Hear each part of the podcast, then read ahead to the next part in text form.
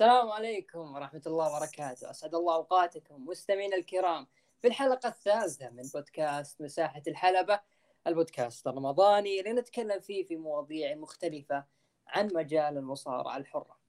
هذه الحلقة الثالثة أنا أبو عوف ومن الإخراج عمر وبالتعاون مع محتوايز راح نتكلم إن شاء الله عن شخصية مهمة جدا جدا جدا وتدين لعالم المصارعة الحرة. يعني مهما قلت ومهما سوينا عنه ومهما تكلمنا عنه تضاربنا يبقى الشخصية لها ثقلها في المجال. حديثنا اليوم راح يكون عن مستر فينس كينيدي مكمان المؤسس اتحاد WW وعراب عالم المصارعة الحرة. والحديث عن فينس مكمان والتحولات المهمة التي طرأت في مسيرته الكبيرة في المجال. يسرني أن أرحب بضيوف جميلين جدا. لهم ثقلهم في آه، عالم المصارعة. التويتري ما أبغى نقول المجتمع لأنهم يزعلون من هذه الكلمة. يعني طبيعي يعني أشخاص لهم أعمارهم لكن لهم فكر معين. آه نرحب بالبداية بصوت الركن الحلبة الأول ومؤسسة وعرابة. صوت التاريخ صوت الأجيال المكتبة البشرية. وهلا حياك الله يا أبو نواف. بارك الله فيك. صباح الخير عبد الرحمن أبو عوف وأيضا صباح الخير على ضيفنا الكريم اللي أنا سعيد جدا بالتواجد معه سعيد بالعودة من جديد لبودكاستات ركن الحلبة. موضوع جميل شيق. آه، إن شاء الله بإذن الله نفيد المستمعين.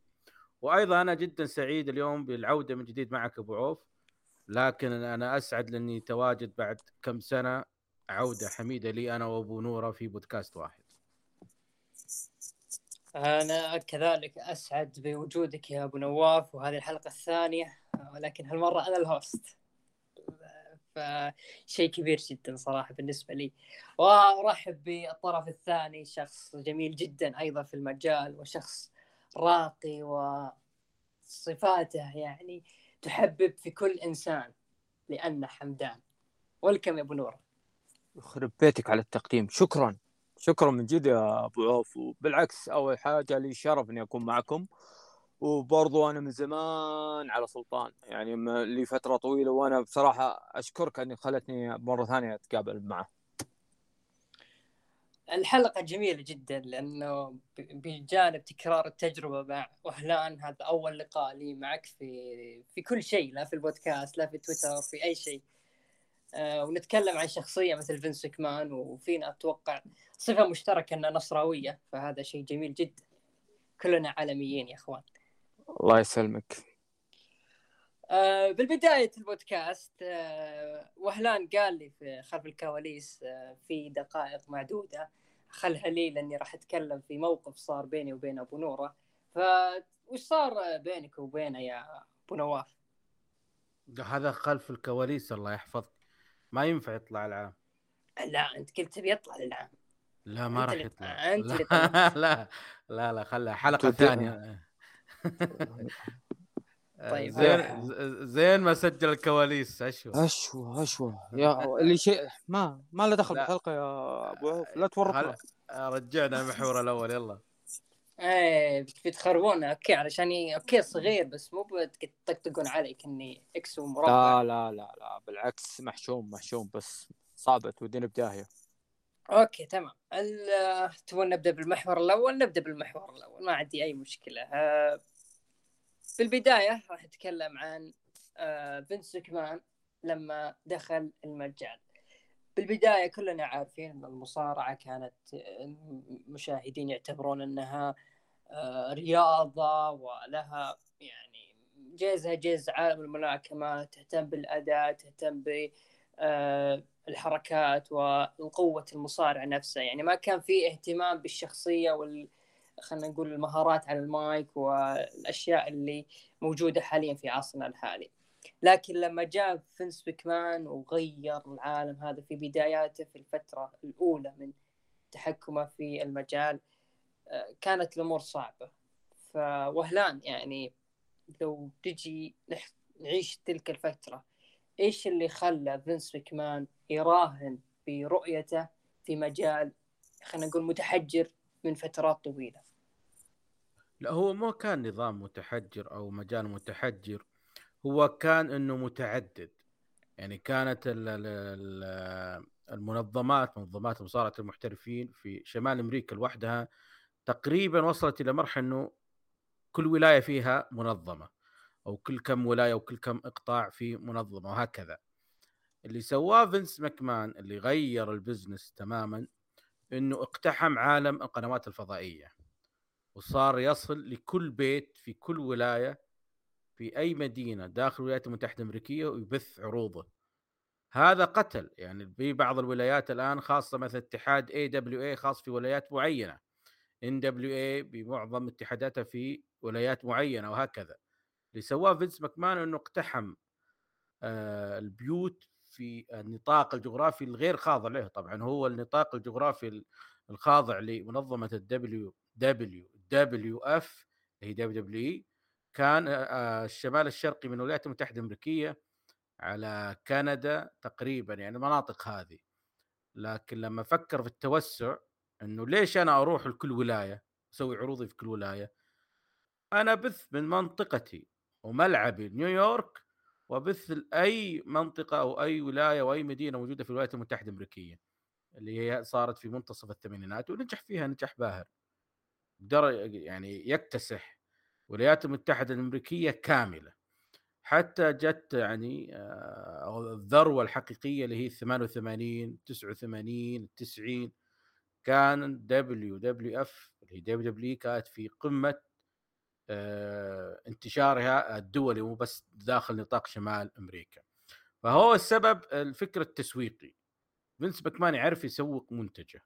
فينس ماكمان يعرف شلون يبيع المنتج اللي عنده. هذا الشيء اللي يفرق عن بين فينس ماكمان وبقية يعني ملاك المنظمات الأخرى. المنظمات الأخرى يعني أبناء ال business يعرف يكتب لك قصة يصنع لك مواهب يحولهم إلى نجوم. يعني فقط هذا نطاق أو محدودية الأفكار اللي عندهم. فينس ماكمان لا. عندي منتج أنا كيف أسوقه؟ أنا كيف أقدمه؟ أنا كيف أخلي اللي ما هو من داخل المجال يجي يتابع عندي ويشتري؟ يعني باختصار فينس ماكمان نقل ال pro wrestling من نطاق المحلية إلى نطاق العالمية هذا اللي أقدر أقوله. هل ال roster اللي عنده أو خلينا نقول تواجد أندري العملاق ورودي بايبر وهولك هوجن هم اللي ساعدوا فينس ماكمان إنه ينجح بهذا النجاح الكبير؟ آه هو استطاع أن يصنع منهم حاجة. يعني هوجن كان موجود ب AWA راندي سافج كان موجود مع والده. آه, آه، أندري ممكن يعني آه شهرته كانت قبل شهرته في ال WWF يعني معروف أندري وله شهرة وباليابان سوى شغل طيب. لكن فينس ماكمان قدر إنه يعرف شلون يحتوي هذه المواهب ويصقلها ويظهرها بشكل قوي جدا. يعني يكفي اسم واحد بس اللي هو رمز عالم المصارعة الأوحد هولك هوجن هولك هوجن هو الآن لما تقول هولك هوجن أو تقول المصارعة تراها وجهين لنفس الشيء. من اللي صنع؟ فينس ماكمان. هو اللي قدر يطلع منه. لذلك النجوم نعم لهم دور لكن عقلية ماكمان في تسويق هذه النجوم هو التي جعلت WWE تصل إلى الدولية والعالمية. ممكن أبو نوره بيفيدنا في بعض النجوم كراندي سافج أو ليكس لوجر والعمل اللي صار مع ليكس لوجر في التسعينات كيف تم تسويقه؟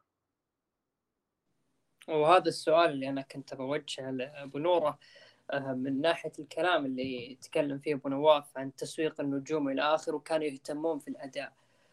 آه، إيش كان ناقص الاتحادات الثانية؟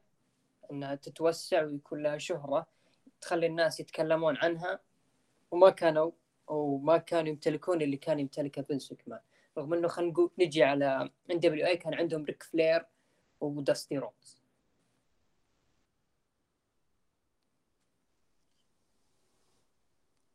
الكلام موجه لي ولا سلطان؟ بس عشان اعرف لا لا لك لك. طبيعي. ما أزيد على كلام سلطان طريقة فينس ماكمان عملية الانتشار وتركيز على إن المنتج اللي قاعد ينشره إنه يركز على خارج حتى مشجعين المصارعة. عشان كذا تشوف أكثر من الصالات والبيع والشراء على نص المنتصف النص من المشجعين غير غير متعصبين للمصارعة. نجي إن دبليو اي إن دبليو متخصصة متخصصة فقط في المصارعة في مجال ال pro wrestling. التركيز على القصص تركيز على الشخصيات تركيز على الاداء داخل الحلبة. عشان كذا لو تركز زين على شخصيتين مثل شخصية ريك فلير وعلى شخصية داستي رودز ما حد يعني ينافسهم على فترة من منتصف السبعينات إلى إلى إلى تقريبا نهاية الثمانينات في منظمة NWA في كل في كل في كل الولايات الموجودة. وأعتقد في الولايات الجنوبية. الجنوبية ووسط آه، أمريكا. أنا ماني فاكر التاريخ عندي سلطان أفضل مني. النقطة اللي أنت بتقول ليش ما يقارن ما لأن الترك من المصارعين الكبار في دبليو ما يبون يتغيرون. بيقول على نفس الشخصية ما حد يبي يأثر عليهم. يعني المصارعين دبليو هم أعلى من المنظمين أنفسهم زي من طريقة آه، عند ميكمان لا ميكمان هو هو التوب اللي تحته هوجن. اللي تحته هوجن. على ايجابيات هوجن وإلى آخره. هذا بعدين يمكن ما ودي أطول بموضوع هوجن. في نقطة سلبية على هوجن بس إيجابية لماكمان بس هذا ما لنا نقطة نقطة نتكلم بهالنقطة بعدين. NWA تركيز مثل ما قلت لك التركيز على الأداء الحلبة. تركيز هم مجموعة مصارعين. ما زي العصابة ما حد يدخل بيناتهم. عشان كذا شفنا علشان شفنا كذا نهاية السمات في نزول. مثلا مثلا آه، أضخم مهرجان عندهم Star ستار كيت اللي هو كان أنجح آه، أول مهرجان على المستوى تقريبا آه، أول مهرجان مدفوع على مستوى أمريكا. اضطر يتغير من موقع الأساسي اللي في أعتقد مارس أو بداية إبريل إلى نوفمبر أو ديسمبر تقريبا عشان ما يواجه مكمان. ليه؟ ما في تغيير ما في الافكار واحدة نفسها تتكرر تركيزهم على الجمهور محدد هو جمهور المصارعة. ما يطلعون عن جمهور المصارعة عشان كذا ما شفنا انتشار. في شوية حساسيات من المصارعين. يعني مثلا ما أقول NWA يقول NWA كمنظمه نلقى جيري لولر منظمته له. آه، فلير آه، ريك فلير وداستي الحال. ونشوف مثلا نشوف مثلا حق اتحادات أخرى كل مصارع الحال. أنا العذر السموحه صاير نساي درجة أولى. عشان كذا ما أتذكر بعض المصارعين. بهذه النقطة إذا كان في آه، إذا كان نقطة مكمان نقطة مكمان على الموضوع سبب انتشاره التركيز فقط انه هو القوة هو القوي في المجال هذا هو اللي ينشر مو مو المصارع اللي ينشر فقط يمكن هول كوجن هو آه، اللي قاعد ينشر له الانتشار كله على مستوى أمريكا وثم على مستوى العالم. عشان كذا ما شفنا اي أي سيطره المصارعين على على على المنتج نفسه في من ناحية الإعلان في التحكم وإلى آخره.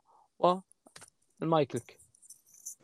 انت لفت نظري لما تكلمت عن الاتحادات زي اتحاد جيري لولر سي دبليو اي ودبليو سي سي دبليو إلى آخر من الاتحادات اللي كانت تحت مظله NWA ما تشوف إنها كانت إيجابية بالمجال نفسه التنوع في الاتحادات؟ لأنه بعد كم سنة لما فينس مكمان اشترى معظم هذه الاتحادات قالوا فينس مكمان احتكر. إيجابية وسلبية نفس الوقت. آه، ايجابيه للمشاهد المتخصص فقط في مجال المصارعة. يعني مو ما نتكلم عن الجمهور غير غير متعصب للمصارعة. هذه ناحية إيجابية. يعني كل واحد بيتخ... كل واحد يعني متعمق في مجال معين. هذه إيجابية. أما غير إيجابية ترى من الناحيه المادية ترى في لولا فينيش كمان ترى المصارعة في منتصف الثمانينات كانت آه، تمر بمرحلة النزول بعد اعلانه التاريخي. في أحد المقابلات إن المصارعة إن المصارعة ترفيهية. ترى هذه نقطة مهمة. انه لو ما أعلن ممكن أقول لك تستمر سنوات طويلة لكن أعلن الفترة هذه. أعتقد 84 ماني فاكر. سلطان لو ودي يدخل على المداخلة هو 84 تكلم في سكان عن موضوع موضوع آه، إنه إيه، مصارعة ترفيه اللي هو الرياضة الترفيهية. sport entertainment يعني هذا الشيء اللي يريد فينس ماكمان ان يجيب يعني لل business يجيب هذا المصطلح ويفعله أكثر بالشراكة مع الرياضات الأخرى. يعني وهذا وين تجسد تجسد؟ برسومينيا يعني صح. رسومينيا هي اللي جسدت المصارعة أو الرياضة الترفيهية. هذه اللي يبغاها هو. وفي هذه الفكرة هذه الفكرة الظاهرية الفكرة الخفية إنه يضرب المنافسين أيضا. طبيعي انت النهايه تاجر بيضرب المنافسين بالطريقة هذه. هو قفل عدد من المنظمات وتسبب في تقفيلها. آه بس هو لما شراها أبو عوف هو شراها إرشيف مكتبة. يعني حقوق البث ما يبغاها هو. يعني يكفيني WWF يعني. نفس طريقة WCW شراها كإرشيف ووقفها. خلاها عنده ما ما فتحها ابدا. ما فتحها إلا أول ما بدأ في خدمة on demand اللي هي آه، 24 ات 7 دبليو دبليو 24 ات إيه. 7 بعدين بعدين آه، النتورك نتورك. النت-. بعدين النتورك بس آه، لما قال أبو نورة لما تم الإعلان التاريخي إن المصارعة ترفيهية في ناس تقول من بعد لما طلع هذا الإعلان يا أبو نواف فيس كمان أضر المصارعة كثير من بداية الإعلان إلى وقتنا الحالي والله لا، من بعد لا. من بعد الإعلان مثل ما تفضل أبو نور. بالعكس صار في انتشار أكبر يعني توسع أكبر يعني انتشرت. لا لا لا فينس ماكمان يحسب كل شيء ما تخاف. قوة الإعلان تجسدت في راسلمينيا ثلاثة 93 المح... المح... المحتوى اللي أنت تج... اللي تقدمه لهم. هذا اللي فرق ترى. فينس ماكمان بالثمانينات بالتسعينات بالعقد الأول من الألفية فرق في المحتوى. يعني عنده شيء يقدمه. وغير إنه آه، نال على ثقة آه، أكثر من آه، منصة بث يعني القنوات سواء من- منصات البث في الهند في الشرق في شمال أمريكا في عندنا في منطقتنا في أوروبا. هذا اللي هو عاش عليه. إنه عقود طويلة مع هذه القنوات. عندي منتج أبيع عليهم. وبالاخير اللي سواه مع فوكس و USA إيش تبي عقب هذه؟ مليارية. جدا جدا. يكفيك أصلا عقده مع بيكاك كان ملياري في فترة كورونا.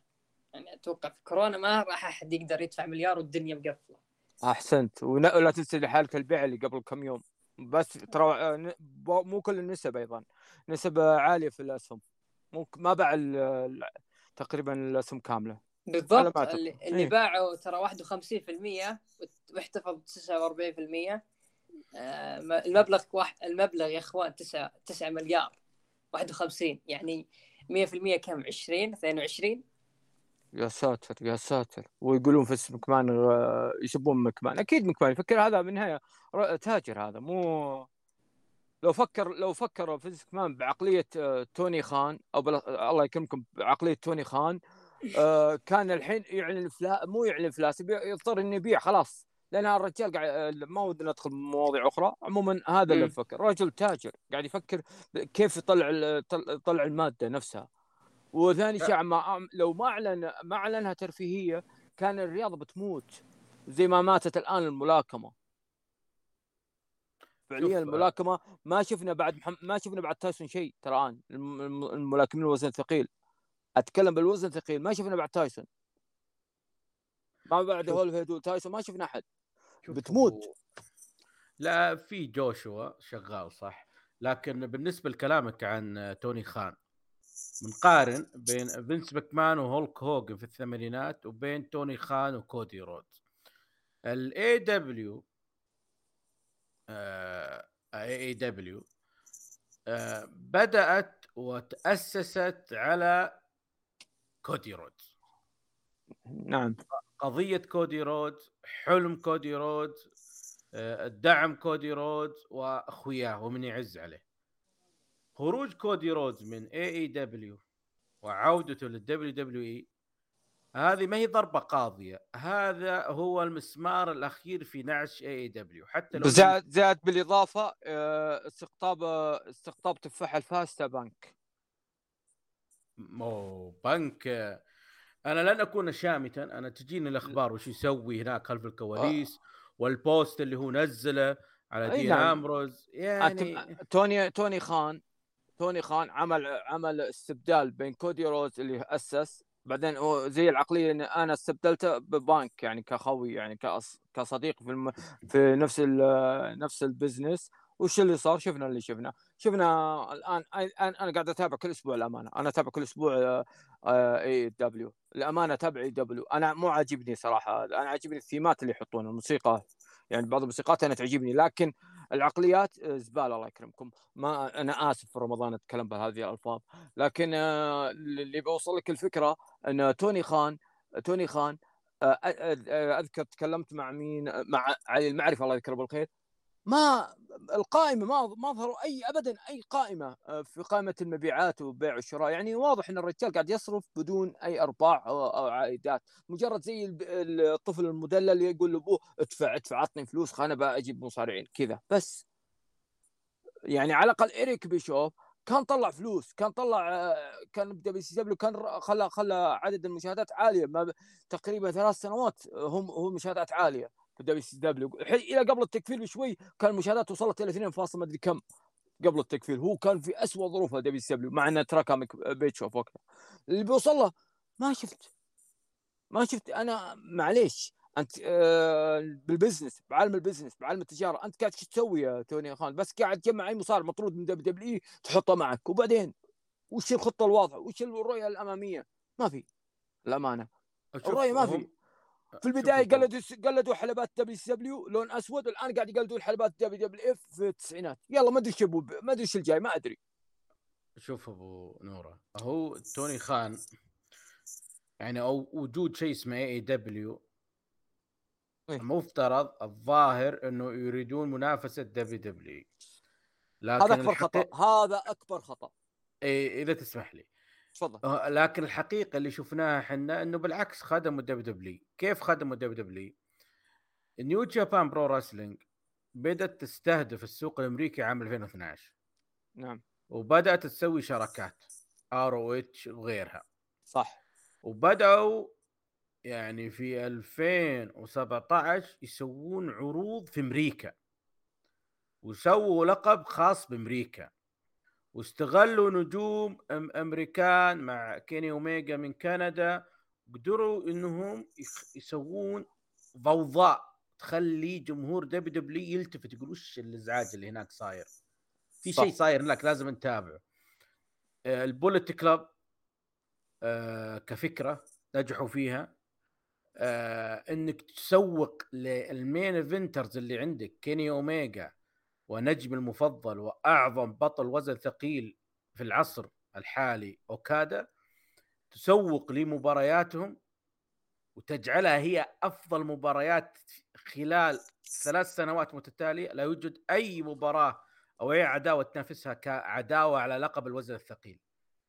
هذا النجاح الباهر ل New Japan Pro-Wrestling هو المقلق ال WWE لأن أنا يا New Japan جيت في باحتك الخلفية، جيت في حوش بيتك.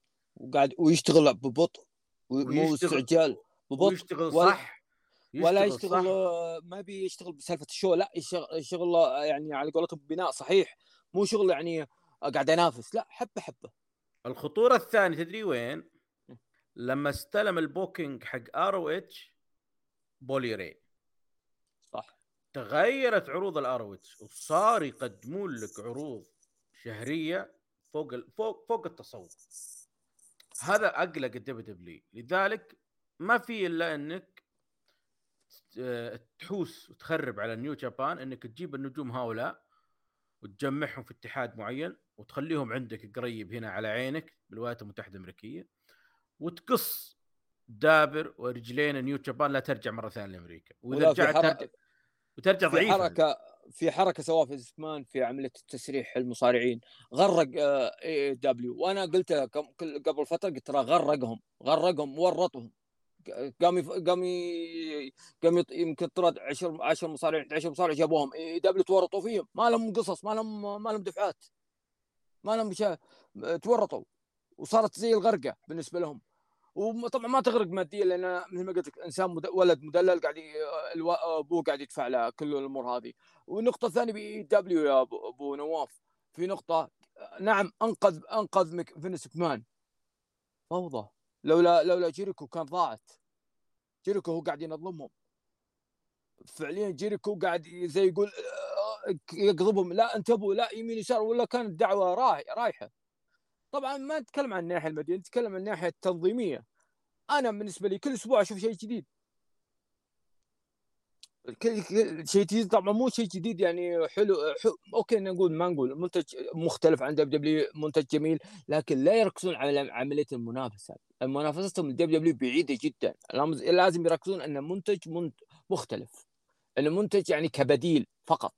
يعني أنا لاسبوع ناظر Raw ل SmackDown. أنا أنظر منتج مختلف في دايناميت آه، في TNT ما أدري TB TBS آه، كذا. أنظر منتج مختلف. أما التركيز على المنافسة وإن يذكرون مق... كل مقابلة WWE هذا شيء مقرف للأمانة. تفضل أنا أنا بزود على كلامك يا حمدان بخصوص كريس جيريكو.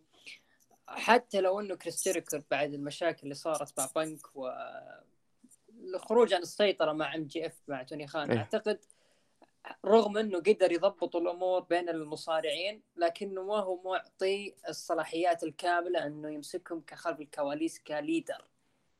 كل شيء ماسكه توني للأسف. وبمجرد ما إنه يعني ذبابة تدخل غرفة الكواليس وتسبب مشاكل يضيع الاتحاد فجأة. وشفناه قاعد فترة طويلة لين ما رجع MJF في Full Gear لما أخذ اللقب. تحسن الوضع شوي. هو تحسن يا عبد الرحمن لكن لا زلت أعيد وأكرر. هذا هذا الطفل المدلل ترى شخص شخصيته ضعيفة. يمشون يمين ويسار. مش ترى شوف العقود الكبيرة اللي عند عند المصارعين. في ناس نايمين ترى ما قاعدين في ال line ما صاروا إلى الآن. ومع ذلك أول... يسلموا رواتب. يسلم أولهم ميرو. ميرو كل ميرو شوي يطلع. أجل مصارع يجيك يقول تعال أنا بتلعب بس قال لا ماني جاي. يعني ما ماني جاي لا قاعد بالبيت يعني. ب... هذه بيقولها عندك كمان؟ ابدا. طيب إيه؟ بس عشان نقفل لأنه في في فكرة فضل حلوة فضل. أنا ودي أطرحها يعني. ما ودي ندخل في AEW الحديث كله عن فينس لكن في نجاح كبير سواه فينس. تكلمنا عنه اللي هو راسل مينيا ثلاثة 93 ألف مشجع اللي جابهم في وهذا خل آه، سلطان تكلم فيها. سلطان هو التاريخ هو مكتبة بشرية ما شاء الله أنا ف... أنا فاهم لكن أنت الآن متابع ل AEW اسبوعيا. أنت شفت الأسبوع الماضي اعلنوا عن عرض شهري راح يقام في لندن في ملعب بحجم ويمبلي. ف تق... تقريبا أنا عكس المتابعين في اللي هم مستغربين عدم نجاح. لا أتوقع ناجح بيكون ناجح. مو مو علشان ذا موضوع AEW أو دبليو الجمهور البريطاني يعشق المصارعة. أنا أذكر فترة في أعتقد ما أدري بالضبط الظاهر 2006 2007 آه 2007 يمكن السلطان يذكرني آه أقاموا عرض TNA في بريطانيا. عدد الم... عدد المتابعين في آه المشاهدين في هناك أعلى من في أمريكا. يعني في حضور 2012 اي 2012 كان في حضور. يعني الجمهور البريطاني صح. جمهور متعطش المصارعة مجنون المصارعة يعني مو موضوع AEW موضوع لو تحط له لو تحط له مثلا New آه، Japan مثلا اللي هو بعيدين عنهم جغرافيا برضه بيحضرون. في في ويمبلي ولو تحط له حتى لو ملعب أكبر من ويمبلي بيحضر. مو موضوع AEW لكن أتوقع إن الملعب بيكون على قولتهم full مسكوك. ليه؟ الق... متعطش لا أكثر. القناة على اليوتيوب WhatCulture هذه كانت آه، يعني جمهور آه، شباب بريطانيين يحبون ال pro wrestling سووا لهم قناة يتكلمون على الاخبار سيناريوهات إلى آخره بعدين استطاعوا جمعوا لهم كم قرش حطوا لهم عروض مصارعة ونجحوا يعني جح. البيئة مثل ما تفضل بنور البيئة داخل المجتمع البريطاني بشكل عام من ويلز تحت أنت تطلع فوق لإسكتلندا وإيرلنديين عشاق لشيء اسمه pro wrestling لذلك نعم. مثل اتحاد Progress من أنجح الاتحادات اللي شفتها أنا ناجح بكل ما تعنيه الكلمة. يعني أفضل اتحاد خلال العقد الماضي هو Progress أنا وجهة نظري. آه، ذلك WWE لما سوت NXT UK صح. نجح. نجح نجاح باهر NXT UK. بس فترة كورونا حاست كل شيء. لكن كان NXT UK ماشي صح. نجوم أوروبيين مع النجوم البريطانيين آه، هوية مختلفة. آه، طبعا شون مايكلز استلم ال NXT UK. واشتغل عليهم قبل كورونا بفترة ونجحوا. آه فأنا ما أدري عن AEW لكن ويمبلي إذا بتعبي كراسي تحتاج إنه card قوي جدا. ولازم يكون الاعلام من الحين. يعني تسويق عملية لو في حركة ذكية يعني انه يكون زي طريقة الآن مثل ما يسوونها WWE عملية الراسل مينيا 10 يوم 20 يوم 40 يوم زي كذا يسوون إعلان ولا ما ي... ما يسوون إعلان قبل نزال أبو... فترة. أبو نور أنا أشوف. صورنا كثير ب AEW لكن بسألك السؤال هذا مين في نجم إنجليزي عندهم؟ نجم إنجليزي؟ مشكلة بكون صريح معك أنا نص ما أنا ما أعرف إلا المعروفين القدامى الأكثر الجدد ما أعرفهم. والله شوف إذا هم بيسوون حاجة لازم يجيبون من النجوم اللي عند ال WWE إذا كان في نجم بينهي تعاقده قريب آه. آه أفا الحين فهمت ليش يبون درو ماكنتاير. درو ماكنتاير والاوسبري من النيو الحين. فهمت الحين فهمت ليش ما جدد درو ماكنتاير؟ إيه احتمال ما يجدد. وابعدوه من العروض الان ابعدوه يوم الجمعة الماضية. متى عرضهم بويمبلي AEW؟ والله ما أدري. لكن أتوقع بعد شهرين. أتوقع. أتوقع بعد شهرين. انت تذكر عرض ويمبلي اللي صار في دب دبليو دب دبليو سمر سلام 92 عرض ناجح 100% ولا والفكرة إنه خلوا ال main event لقب القارات ونجح إي نعم. آه طبعا هذا باتفاق الغريب الغريب لا على الضحكة هذه أنا لي قصه كان في البداية إن ال main آه، ال main event آه، Warrior Savage اثنين متفقوا يوم قال يوم قال بريت هارت قال آه، قال Savage و Warrior ترى الأفضل حنا في الأخير علشان انه مصارع بريطاني اللي بيفوز بطل القارات. بكل سهولة وافقوا. يقول بريت هارت أنا استغربت اثنين راسهم يابس لا راندي ولا Warrior يقول راسهم يابس ما في أمل يوافقون. وافقوا بكل سهولة خد خدمة ال business يعني نجاح خدمة العرض. نجحوا لهم كلهم إيه؟ إيه وافقوا بكل سهولة وأيضا شوف ذكاء فينس مكمان إنه فعلا تقبل الفكرة يوم عرف إنها راح تنجح ترى هذا فكرة بر... هذا فكرة بريت هارت إنه يكون الأخيرة فكره اي فكرة بريت وقالها أكثر من مرة لكن أنا أقول فينس مكمان وبعلمك برضو فينس مكمان في خطأ تكتيكي عم بغى يخربها ب SummerSlam انه. بيفوز بريت هارت اوه هذه مصيبة. بريت هارت هو اللي بريت هارت هو اللي رفض. تعرف أنت بريت هارت آه، يسبح بال business هذا بهالمجال. يسبح. لا- عا... لا. يعني وراثة عائلة. ليه راس الدرج اللي في ال WWE رفض يخسر لدرو في كاردف لا لكن صعبة صعبة صعبة يخسر هناك. آه والله ليته خسران لا ليته لأن. هو ك... هو التخطيط أنا ما ودي نتشعب هو التخطيط كان. أنه ذا روك بيكون يواجه آه، رو... رومان رينز في WrestleMania كان. هذا التخطيط. لكن روك آه، سحب عليهم. أنا مبسوط السحبة هذه لأني شوي في شيء بنفسي عشان موضوع لكس لوجر آه، مبسوط على السحبة هذه. أنا طاري ذا روك ولوجر عشان أبين لكم إن الاثنين شياب واسمحوا لي الكلمة آه كل الناس يعني الفترات الماضية تكلموا عن بناء WrestleMania والأشياء اللي صارت اللي يقول أضعف اللي يقول أسوأ اللي يستخدم مصطلحات يعني عربية فصحى إلا أبو نورة. قايل أبيخ في موسم شفته بحياتي. من يقول أبيخ الحين يا أبو لا آه انت شايف Hall of Fame بالله عليك ري... ري... آه، من شفت ري ميستيريو جونيور. قاعد والله ساقع عليهم والله. هو ضعيف لكن ما والله إنه ساقع عليهم والله ساقع عليهم. يا أخي جد. يذكرها سلطان يذكرها إنه فاسخ قناعة وقعد سنة سنتين في WW وفاسخ قناعة. معروف. إيه، إيه، بعدين كل معروف. جمهور م... جمهور مغمى عليه جمهور الأمريكي مغمى عليه.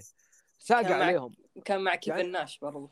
اي يعني ساقع. أنا متابعها live أنا متابعها live وقتها. وأنا عمري 19 سنة متابعه live اشوفها فاسخين لها قناعة. ويسوق عليهم سنتين بعدين يروح سنة بعدين يرجع بالقناع ويسوق عليهم. يعني بعلمك الجمهور الامريكي جمهور مغمى عليه. وبعضهم يقول التكريم أي تكريم أنا مستغرب. موتا نعم أنا ما أنا ضد آه، جريت موتا لكن حط إضافات. تحطين ري ميستيريو جونيور هو هو هو النجم ال- ال main event حق ال- القاعة. القاعة التكريم. يعني طيب في مصارعين بالهبل مو موجودين. لا لا ريك مارتيل لا ب... آه... آه... هذا يسمونه كيفن كين شامروك لا لوكس لوجر. لوكس لوجر أخيرا قلت رضا عنه رضوا عنه نزلوا له فيلم وثائقي. وما أدري إيش يبون منه يعني يبون يحب يحب. يحب يقول يحب رجولهم يقول أنا آسف اللي صار. خلاص لازم يتكرم. ما تك... هم من ينتظرون يموت عشان يتكرم؟ لا هو والبقية ينتظرون يموتون عشان يكرمونهم. في مصارعين كثاء بالهبل. يعني أنت مستوعب إن ريك راكيشي متكرم مستوعب إن جود فاذر متكرم مستوعب إن كوكو بوير متكرم مستوعب إن توم توم بيلا متكرمين. آه، آه، في تناقض عجيب بالعملية التكريم. في قاعه طيب التكريم. عشان بس ما نتشعب في الموضوع بس إيه؟ يا أبو نورا عشان لأنه ابتعدنا كثير عن فينس مكمان نبي نرجع له شوي. إيه. نبي ندق نبي ندق له reverse كبير. دق له reverse. لا مو reverse ديور. ديور مو مشكلة. أنت إيه. ذكرتني بالدكتور الفيزياء يقول المقلوب عكس المعكوس. أوكي تمام. إيه. آه... هو صاد. هو صاد. المقلوب عكس المعكوس. إي إي. بس المقلوب البسط مقام مقام بسط. المعكوس يمين يسار واليسار يمين؟ بالضبط. أنت أنت جيت في ملعب سلطان. تفضل. اسوء ملعب لعبته في حياتي. من الأشياء اللي حبيتها في فينس لما يسبق جميع الاتحادات في التحول business هو مواكبة العصر. يعني له سنوات طويلة يتغنى بال pay-per-view لما شاف إنه يعني الناس راح تتوجه للإلكترونيات والمنصات الرقمية فتح WW Network في وقت أصلا نتفليكس ما كانت بالشهرة اللي إحنا فيها الحين.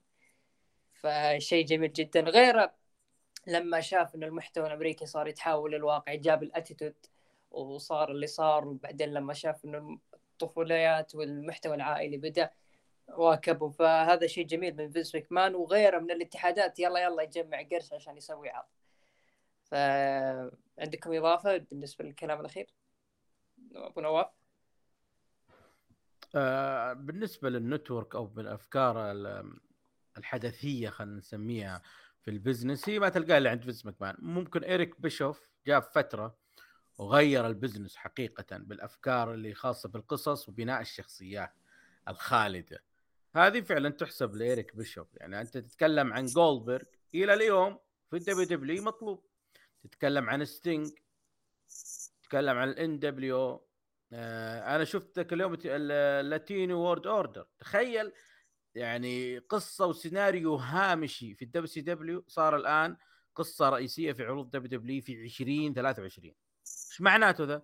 معناته حتى, القصة ذي الهامشية صار لها نجاح وش معنى؟ معناه إنه يعني في ناس فرقت لكن إحنا ما دام الحلقة دي خاصة بفينس ماكمان نعم فينس ماكمان لديه أفكار في الاستفادة من المحتوى حقه قلت لك في بداية الحديث أنا ابو نورة رجل يعرف كيف يسوق المنتج اللي عنده ويخرجه من نطاق المحلية لذلك كثيرين من العقول آه، الرجعية في ال business يعني الشيبان اللي ما يبغون التغيير كانوا يكرهونه وما زالوا يكرهونه. آه، فيرن جارنيه لما كلمه أو لما كرمه فينس ماكمان في 2006 شوف الخطاب حقه. يعني شكر فينس ماكمان بعدين قال إنه صح هو اللي طلعني من ال business قام يضحك. هذا اللي سواه فينس ماكمان حيدهم عن ال business تماما أبعدهم. أه بدت لما بدت أفكار فينس ماكمان من أول واحد اعترض عليه من داخل دبليو دبليو إف أو دبليو دبليو الآن برونو سامارتينو. أول نعم. واحد اعترض عليه برونو سامارتينو ويعتبر برونو سامارتينو الرمز الأول يعني في تلك الفترة والناس كلها حابته. فكان معترض على جميع أفكار القصص اللي يبغى يروجها فينس مكمان فينس مكمان عارف جيدا كيف يقدم المحتوى اللي عنده وكيف يسوقه. ونجح فيها تقريبا نتكلم إحنا عن 30 35 إلى 40 سنة وهو ناجح في الموضوع هذا.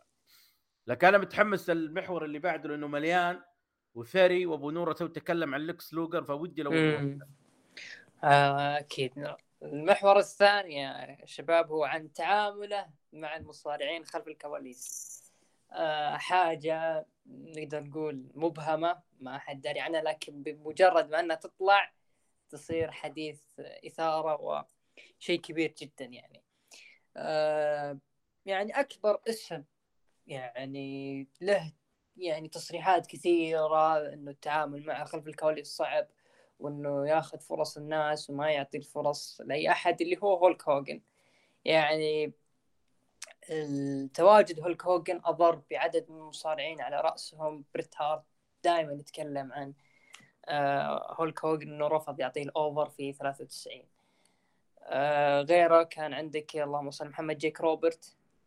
لما كان بيتحول ل face وشاف إنه الجماهير حابت النجم على طول هوجن اعترض وتوقف الدفعة أه حمدان يعني أنت مهتم لهذا الموضوع كثير. آه، خلينا نقول نفوذ هوجن أمام فينس ماكمان في تلك الفترة إنه يعني يعطيه المساحة لأي نجم أو مساحة لهوجن قصدي في العروض.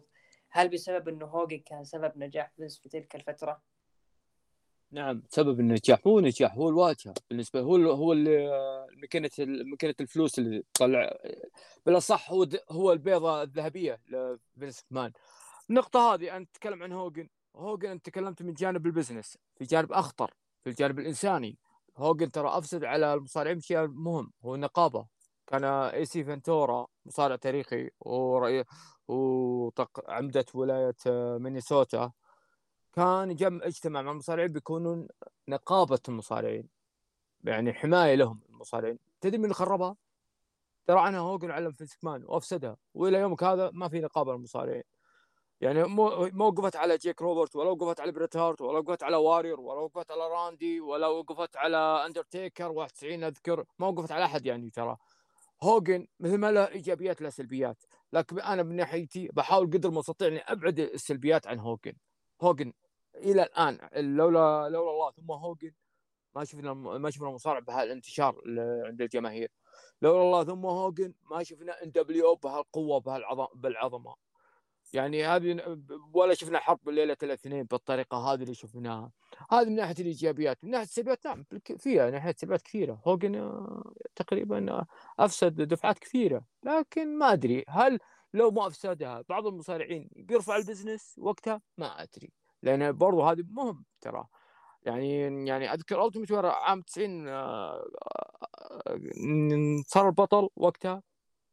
حاول هوجن إنه يقلل من قيمة انه وارير إنه بيكون هو الواجهه بعدين صارت سالفة إن القاعة راسلمانيا 91 إشكالية الإرهاب الارهاب ناس كذبوها وما كذبوها انها صارت القاعة أصغر. عش... طبعا هوجن قام أطلق تصريح ناري قال إن هذا عشان وارير واجهه لو أنا أنا الواجهه عشان شفتوا الحضور أعلى. مع إن مع إن راسلمانيا 91 مباراة وارير راندي هي رقم واحد على براسلمانيا 91 أكثر منه هوجن سلوتر. بشكل عام هولك هوجن وصل مرحلة إنه في صراحة اللي السلبية مرة مو جيك روبرت أنا عندي أنا السلبية اللي بزيادة عن 93 كان هناك مت في اتفاق إنه بيلعب سمر سلام 93 بين بريت هارت بطل العالم هولك هوجن. لكن اللي أفسده هولك هوجن للأمانة. بحجة إنه عنده الأفلام إنه بيروح حضر أفلام افلام أو بي بيمثل الأفلام ما الأفلام. بعد شفنا سنة ونص راح ال WCW.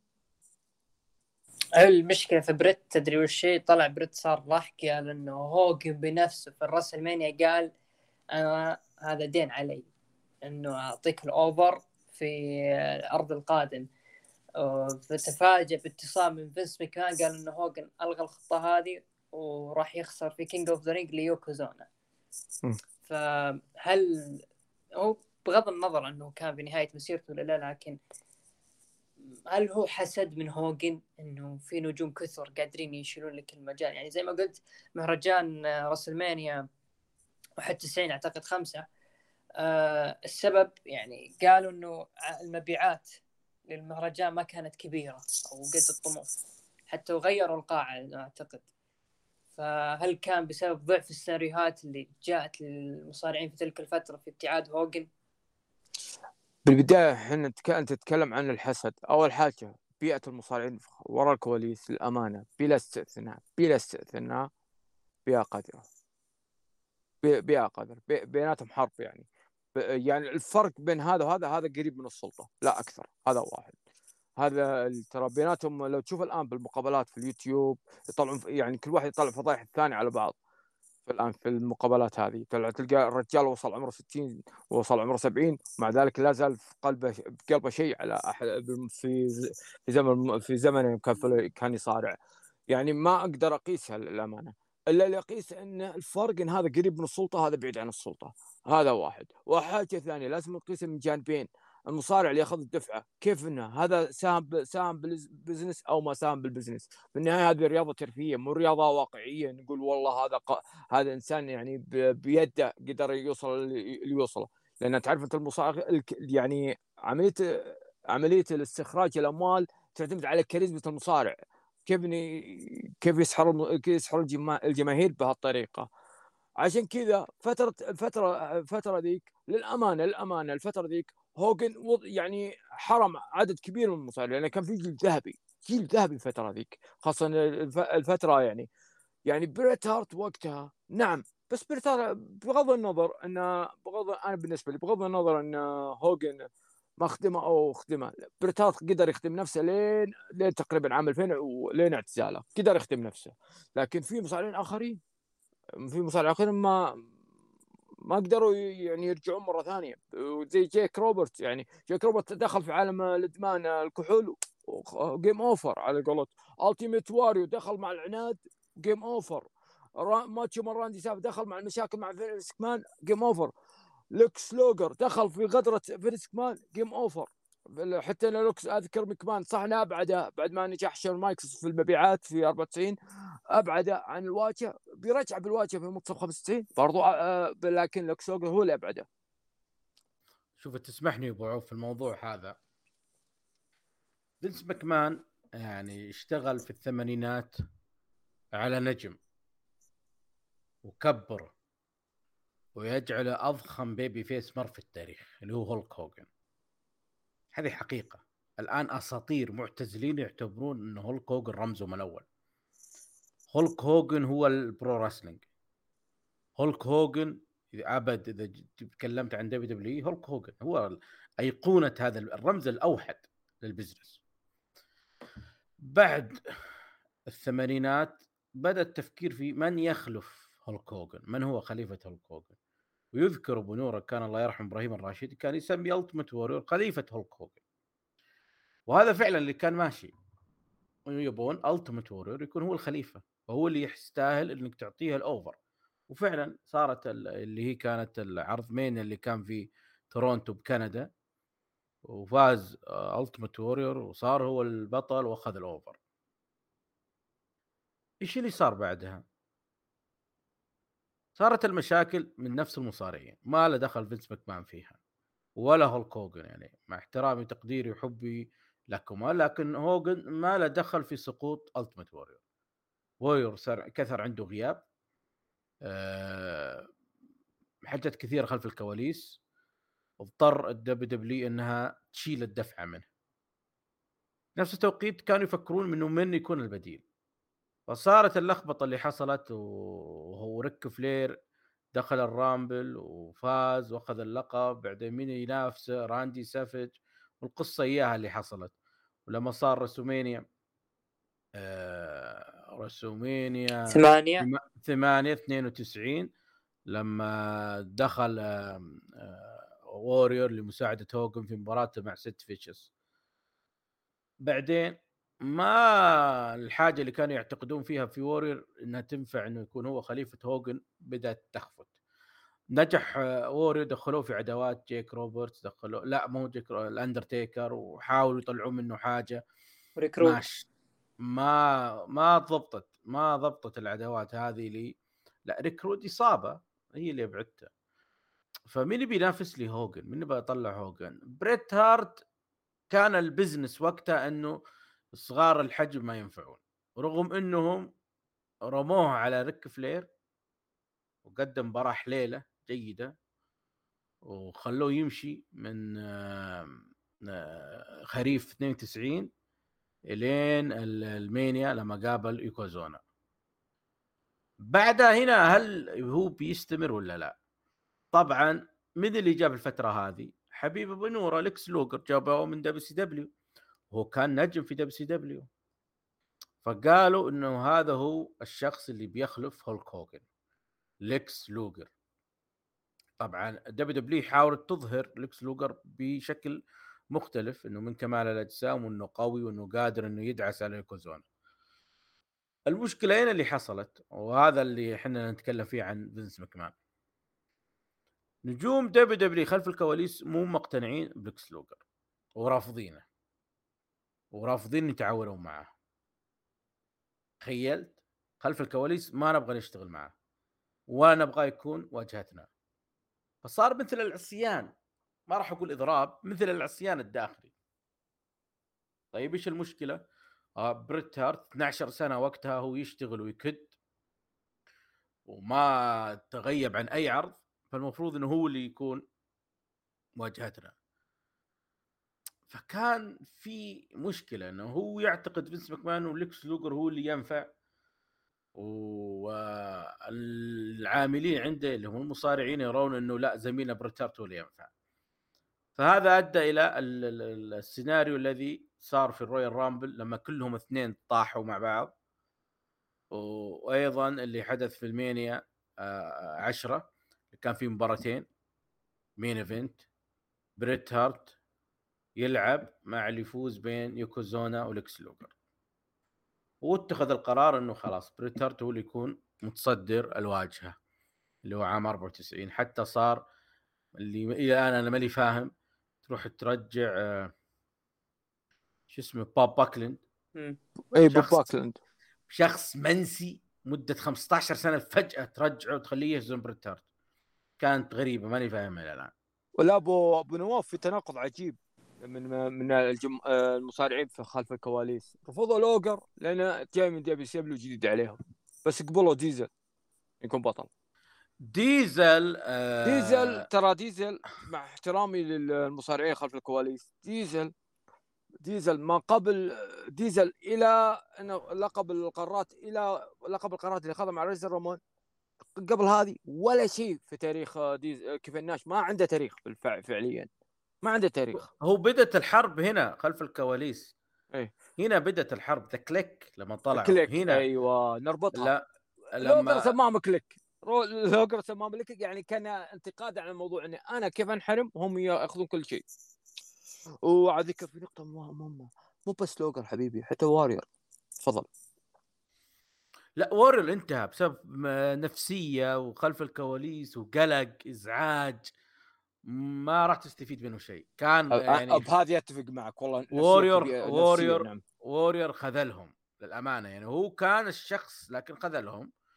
وأنا ما أبرئ يعني هوجن لكن ال- الأمانة ما له ذنب. هو, هو هذا اللي خذلهم. الديزل مثل ما تفضلت الكليك آه لما ديزل آه، صارت العين عليه واحد طويل وسيم this is the guy هذا اللي أبغاه. فعلا أعطوه الحزام سنة كاملة. كان مجتهد تلك الفترة يعني الأمانة ديزل كان مجتهد ويعني وحقق جماهيرية والناس حبته والناس إلى الآن تعرف بديزل ما تعرف كيفن ناش بالذات الجيل القديم. لو تقول له كيفن ناش يقول مين تقصد؟ لكن لما تقول له ديزل على طول بيعرفه.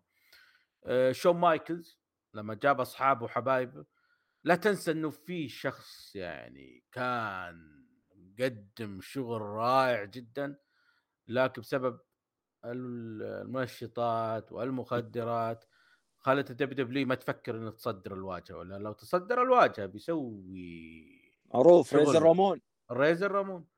ريزر رامون تلك الفترة إحنا نتكلم عن 92 93 94 95 هذه الفترة ريزر رامون يعتبر رقم واحد حقيقة ترى اللي يحبون ال business اللي عشاق ال business.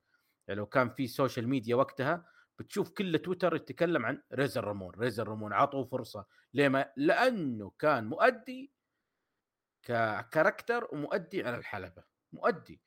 لما رموه مع شون مايكلز شوف في المباريات يا رجل له مباراة بال Rumble مع بريت هارت ما أنساها. مؤدي رائع جدا غير ال character اللي هو سواه. لذلك لما جاء عند WW كان جاهز ناضج. لذلك كان أنا أسميه رمانة NW هو سكات هول. هو اللي جعل في شيء رائع جدا في ال NW. طبعا هذا أتى منين؟ من تراكم خبراته في character ريزر رامون والحرب اللي كانت موجودة خلف الكواليس يعني هذه لازم نتكلم عنها. نعم كان في حرب خلف الكواليس. فينس ماكمان لم يوفق في احتوائها. لم يوفق. وش السبب؟ وش وش السبب؟ هل هارت ترى بعلمك السبب ليش. بريت مم، هارت عطنا. برا الموضوع هي عصابة ثكليك مع عصابة الأندرتيكر وجاد فاذر وريكيشي البي إس كي هذه. ضد هذه كانت بعلمك السبب. ليه بعلمك ليش السبب ليه فيلس. كمان فيلس كمان ف- ف- فترة من الفترات اللي كان فترة الذهبية اللي هو ما بين من 88 إلى 92 كان يجلس على على قولتهم يجلس على برج عاجي يعني يناظر كل شيء وكلهم تحته في ذيك الفترة. لكن مع فترة القضايا فترة قضايا القضايا الجنسية اللي صارت في منتصف الثمانينات قضايا المنشطات يعني صار على في مهب الريح لدرجة إن فترة بداية 93 كثير من المصارعين الكبار المصارعين الكبار مشوا. وقام يقلص آه، يقلص الموظفين يقلص جميع المجالات. لو تلاحظ تشوف تشوف ال- ذيك الفترة أقل rost- آه، roster roster المصارعين في WWW وقتها في 93 تقريبا. قلص عدد كبير لدرجة إنه صار يخاف إنه لو أي مصارع من الشلل اللي اللي كانوا مسوين الشلل زي اندرتيكر شلة اندرتيكر وشلة آه، شون مايكلز كانوا مسوين شلتين ذيك الوقت. يخاف صار يخاف من أي واحد منهم يخسر أي واحد منهم لدرجة إنه ما في إلا يمكن بريت هارت بريت هارت هو اللي قاعد يطلع له فلوس ذيك الفترة. كان قاعد يح- يحاول قدر ما يستطيع يحابي هذا يحابي هذا لا أحد منهم يطلع. راندي سافج طلع 94 لأنه كان وقتها جالس معه في الطاولة مو قادر يدفع له مبالغ كبيرة. عشان كذا طلع من من الاتحاد. رودي بايبر. رودي بايبر نفس العملية مشى. ترى ما بقى أحد. ترى ترى المنطقة الوقت يعني وكلام وك- وكلامك أمتم يعني أنت عندك راندي سافج وعندك رودي بايبر. يعني أنا لو أنا من بتلك الفترة 94 أدخل راندي سافج مع شون مايكلز. وأدخل رودي بايبر مع بريت هارت. كان المفروض يشتغل كذا. لا لا آه، آه، رودي بايبر كان يجي part time راندي سافج كان راندي شون مايكلز كان يبي كان يبي راندي سافج لا راندي سافج هو اللي رافض.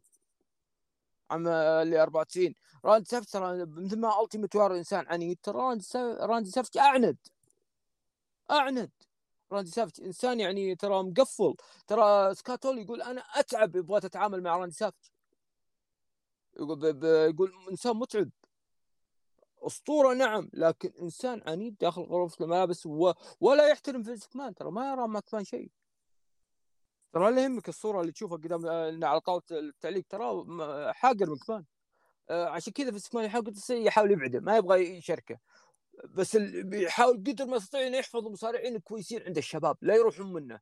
يعني زي اندرتيكر بريت هارت كان وقتها الشباب شون مايكلز هذول لا يروح منه.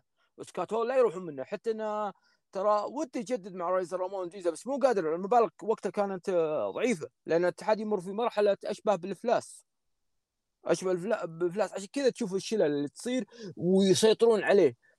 زي اللي يقول زي اللي زي اللي يقول ما أبغى أخسرهم لا يروحون مني. ما بدأ فينس مكمان يكون يتغير إلا بعد ما أوستن أنقذ اتحاده ذيك الفترة. بس ما جاوبت يعني بشكل واضح على سؤال يعني هل في ذيك الفترة تراكم ال- المشاكل خلف الكواليس. ما كان نفوذ فينس مكمان عالي أم إنه ما قدر يجاري الموضوع صح؟ ما يقدر لأن فينس آه، في وقتها فينس مكمان ترى ما عنده الا صديق واحد في من المجموعة. أو بلا صح صديق آه، صديق مصالح.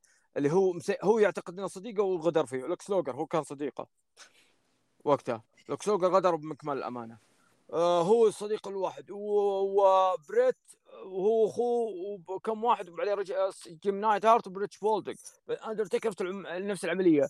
إن فينس مكمان أنت تقول ما جاوبت. فينس مكمان ما يبي يخسر ما يبي يخسر أحد لأنه خلاص هو أشبه بالإفلاس أشبه بأنه مفلس. عام 94 في أعتقد قبل روسلمينيا شوف قبل روسلمينيا اما أو بعد روسلمينيا ماني فاكر. كان يكلم جيري جاريت احتمال بينسجن يقول أنت تمسك اتحادي. يمكن سلطان يذكر هذا الكلام. يقول كلم جيري انه يقول حاول انك امسك امسك مكاني. جيري في- جاريت اللي هو والد جيف جاريت إيه, إيه ك- آه، كان بيمسك آه، يقول تعال امسك اتحادي. لولا شهادة هوجن وار هوجن واريور ريكرود الإيجابية لمكمان كان مع كان كان كان نتكلم عن آه، إنسان نتكلم عن مكمان مسجون الآن. في هذه- الفترة هذه حلوة محورنا الثالث عن القضايا. القضاء هذه هذه الفترة هذه اللي عشان كذا مم. مكمان قدر مستطيع بيساحب زي اللي أنا أنا ماسك مدير شركة أب- ابدلع موظفي لا يروح مني. هذه كنت أنا على اني مفلس وهذا قاعد ي... أنا شركتي مف- مفلسة هو قاعد بس يمشيها ما ت... ما يخليها تفلس بالحيل. بس هذه القضية لك. لك تتخيل يا أبو عوف لك أن تتخيل. نهاية الثمانينات بداية التسعينات القضايا تخنق فينس ماكمان. يطلع من قضية يدخل في قضية يطلع من قضية يدخل في قضية. ولن أنسى حلقة في برنامج لاري كينج لايف كان موجود فيها برونو سامارتينو مسخر فيها فينس ماكمان. توطى توطي أذكر هذيك أعوذ بالله ويل- المنشطات؟ إيه،. لا لا. كل شيء. الجنس المنشطات الشذوذ آه، نقابة ال- نقابة المصارعين مثلا ما في مصارع له تأمين صحي وإلى آخره أشياء كثيرة يعني أشياء كثيرة في الموضوع. قضية طلعت مع ولد برونو سامارتينو ديفيد وأيضا آه، كان في برنامج آخر بس ناسي اسمه طلع عم راندي اورتون راندي اورتون وتكلم عنها يعني. إيه. هذا اي تذكرت آه، وملتر موجود بعد وملتر موجود. وملتر أي القدر كان موجود. موجود كان موجود لأن بحكم إنه صحفي متخصص في المصارعة وقتها مو مقيم متخصص. بعدين جت آه، قضية المنشطات. هذه كانت آه، القشه التي يعني خلاص فينس ماكمان كاد مثل ما قال لك أبو نورة كاد ان يودع. لكن هي هي محورنا الثاني. هي. قضايا. هي القضايا؟ تفضل يا أبو أبو نواف كمل. عطنا مح- قضيه المنشطات لأنه لا هي هي, الطرح؟ هي القضايا بدأت بالثمانينات. لما بدأوا يتحدثون عن محاولات آه، يعني تحرش جنسي تتم خلف الكواليس لبعض المصارعين الشباب. وكان أبرز يعني الشخصيات في تلك القضايا راندل أورتون اللي هو عم راندي أورتون. إيه، هذا الم... هذا المعتدي. و آه شو اسمه؟ آه، ولد الحكمة. آه، والحكمة برضو في حكمة عند بذيك الوقت. إيه، و- ولد ولد برونو. ولد برونو سمارتينو ديفيد. إيه. وكان وكان رأس الحربة في الموضوع هذا يعني كان آه، برونو سمارتينو كان مطوع آه، يعني مذهب كاثوليكي. إيه. فكان هو اللي مسوي قلق وزع رغم إنه برونو سمارتينو وقتها أخذ منصب بالدبليو دبليو تدري من حطوا تدري من حطوا آه، وجه مدفع ودفنوه بالقضية كلها هذه. في واحد يقدم خال أسمر نسيت اسمه. مقدم حلبة زي طريقة ذا فينك في وقتها حطوه كل شيء عليه. وبعدين حذفوا اسمه من كل سجلات دبليو دبليو زي طريقة بانوا. حطوه في راسه. المشكلة حطوا دخل في القضية أيضا معهم بات باترسون. لأنه ترى جاي ترى بات باترسون نفس العملية. بس اللي طلع انه براءه إن الموضوع إنه هو أساسا جاي من أساسا ما معلن لا هو هي شوف الموضوع هذا أنا ما ودنا نزعج الأخوان في رمضان لكن هو موجود مثلا بالدبليو دبليو موجود أيضا واحد في دبليو سي دبليو يعني كان موجود أيضا ومعروف ومشهور وك... بس إنه كان يعني لهم حدود بمعنى إنه ما يدخلون علاقاتهم هذه الشاذة داخل آه ال business كريس كانيون قصدك؟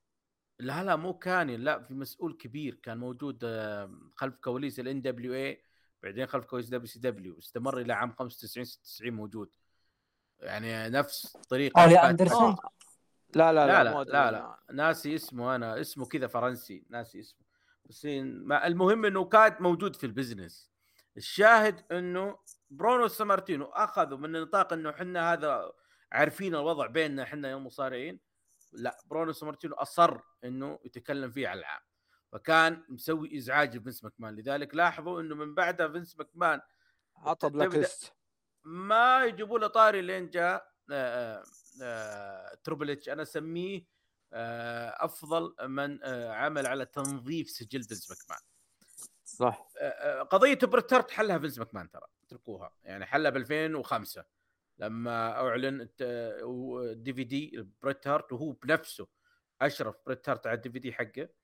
بعدين 2006 تم تكريم بال Hall of Fame ونفذت كل شروطه بال Hall of Fame إنه ما يطلع بكرة في ألمانيا وإنه شو مايكلز يطلع برا يعني القاعة. هو هو اللي طلب إنه ما يظهر في ألمانيا ولا استقعاد لا، لا هذا- لا لا لا هذه بريت شروطه. هارت هو اللي طلبها. شروط بريت بروت بريت هارت ترى أشرف على الدي في دي حقه لأنه خاف ان الدي في دي يقلب آه، فيه زي ما غدروا بوارير واريور. والله. يا واريور لعبوا بالدي لا في دي. تخيل. غدروا فيه صراحة غدروا فيه. تخيل دي في دي الواريور كله. سل... سلبي سلبي سلبي ما كأنه صنع شيء. يا لطيف. سبحان الله سبحان الله ذف آه مين جين أوكرلاند آه طلع بمقابلة بفيلم وثائقي حق واريور بالصدفه قال آه حتى المخرج هو يتكلم يقول طيب أتكلم إيجابي عن واريور؟ قال لا بس نتكلم عن جانب سلبي. يعني. كب العشاء يعني كب كب العشاء من جين وهو ما يدري. الشاهد ارجع ارجع للمنشطات. آه، الشاهد الشاهد على المنشطات معليش آه، نقطة عشان ما انساها لأن هي ببالي. ترى المنشطات في الثمانينات في نوع من المنشطات في الثمانينات ترى مسموح كان. إلى 92 كان مسموح. بعدين تم تجريمه في تجريمه بال يسمونه في الكونغرس أو حاجة. بعدين صار صار صار صار ممنوع. عقبه صارت القضايا. تفضل. هي تذكر انت أبو نور القصة هي باختصار شديد إنه أنت ليش تسمح لهم؟ أنت تعلم إنهم يستخدمون وساكت لهم. يعني هذه هي القضية يعني هي ما هو إيه. بأنه هو يتاجر فيها أو هو لا. يجبرهم أو إنك صح. ليش ساكت؟ أنت على علم وساكت. طبعا اللي حلها هي زوجته ليندا مكمان محامية هي اللي حلت الموضوع وهي اللي استطاعت يعني تنقذ زوجها. وعلى فكرة ترى هذه المرأة عظيمة جدا داخل WWF ولها جهود ما حد يدري عنها إلا فقط بمعلومات اللي تنشر في بعض الكتب وبعض البودكاستات أو بعض الديفيديات أو بعض البرامج. ما تظهر هي ما تظهر بالاعلام هي ما ت... هي ما تظهر شغلها في هي شغلها ورا الكواليس دائما آه، ووريور في قناته على اليوتيوب. ما أدري الحلقات موجودة ولا لا. كان له قناه باليوتيوب ويطلع يتكلم فيها. تحدث عن ليندا مكمان كيف إنها احتوته وكيف إنه كل ما صارت مشاكل عنده ونفسيته كذا تخرب يلجأ إلى ليندا مكمان لذلك في ال Hall of Fame مين اللي قدم ووريور ليندا. ليندا. هو اختار ليندا. فكان مستغرب يعني يوم طلبه تربل اتش قال شروطك وش قال ما لي إلا طلب واحد وليس شرط ليندا مكمان هي تقدم لي فكان يقول أنا مستغرب إيش دخل ليندا مكمان إنه يذكرونه ما يدرون إيش كان يصير خلف الكواليس. لما سألوا آه، فينس وذا قال لأنه أخ لما تجي مشاكله ويتعكر مزاجه وتبدأ نفسيته الوحيد الشخص الوحيد اللي يحتوي ووريور كانت ليندا. كان يعتبرها مثل أمه وكذا.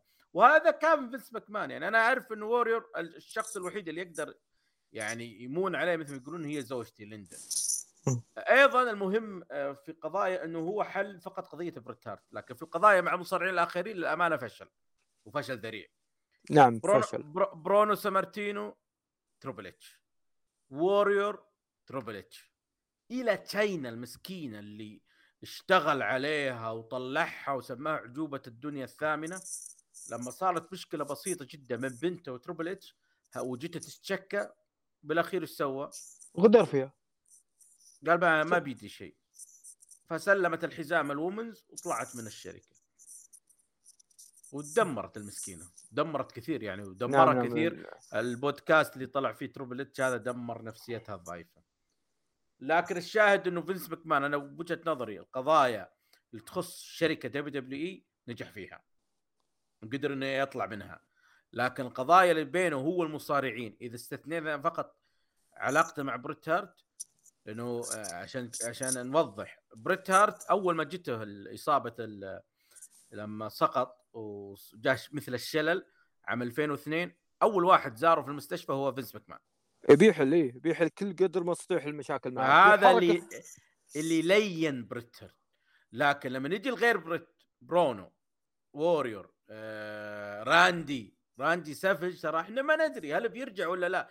طلع بس في آه، آه، آه، لعبة بلاي ستيشن اللي هي دبليو دبليو اول ستار سبحان الله بعد بسنه مات سبحان وبعدها الله مات على طول سبحان الله. آه، بالدمى هذه لما شاف الدمية وقال سبحان يا الله. هذا أنا بس الآن لحيتي بيضاء إيه. كان جميل يعني ووري لا في آه، راندي سافج على يعني ومع ذكر ذلك أو دقيقة بس ذكر- بخت... بختم بهذه تفضل راندي. سافج يوم توفى سووا له tribute. فيديو music وما طلعوا كل النجوم في بداية العرض آه، سووا له دقيقة صمت. مثل مثله مثل بقية الأساطير. تخيل ما سواها فينس ماكمان راندي سافج والله حقير. والله حقير يا جماعة بهذه. يعني الحين الحين بتجيك الحقارة بس. آه، ليش أنا أقول حقير؟ معليش ب- ليش أقول حقير؟ راندي ساف ترى هو يعتبر هو المصارع الثاني بعد هوجن في في رفع الشركة له. راندي سافج كان شارط إنه يقبل ال Hall of Fame إنه أنا وأخوي وأبوي نكرم مع بعض. هذه شرط صعب مع احترامي له لأن اخوه مع احترامي له مصارع يعتبر جوبرز وقتها. وبالأخير للأسف الشديد سووا التكريم عكس. امنيته لذلك أمه رفضت تحضر. إي لأن أبوه مو أنا ما أدري هي اتفق حية أنا ولا لا. اتفق أنا لا حية. أنا أتفق إنه يبي أبوه يتكرم. أبوه نعم يستحق لأنه م- مثل طريقة جيري لولر يعني له مكان ي- له مكان على اتحاد يلعب فيه يعني مؤسس فيه وكذا وزي كذا. يعني يستحق تكريم أبوه. أبوه ولاحظ- يستحق التكريم آه، ومن اللي قدم تكريم هوجن.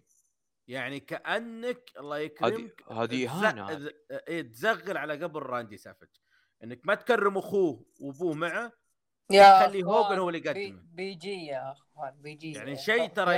ترى يغ... تكريم هولك... تكريم راندي سافج يغبن ويقهر لأنه ما صار على أمنية راندي سافج للأسف الشديد. فهذه مشكلة أنا هذا اللي لاحظته فينس ماكمان بالقضايا الشخصية يشخصنها. فعلا نعم، شخ- يشخصنها. ترى في قضية أخرى في قضية عام 91 في SummerSlam 91 التيميت واريور ترى لم يطرد و... ولم يطرد هذه واحدة وألتيميت واريور وقتها يوم قال ماني داخل الحلبة إلا أنت معطيني ترى حقوقه اللي كانت توصل 190 ما أعطاه 500 ألف الثانية. يوم راح الرجال فينس مكمان راح على سلوتر راح على هوجن قال إن الرجال يهدد مو داخل إلا لين تعطيني فلوس. يعني إيش يعني كذب على هوجن وسلوتر كذب على هوجن وسلوتر ترى فينس مكمان ترى أيضا له مثل سلبيات وايجابيات لا له شخصنه يوم خلص خلص النزال يوم خلص النزال قال تفضل خذ هذه كلها فلوسك وأنت موقف 90 يوم.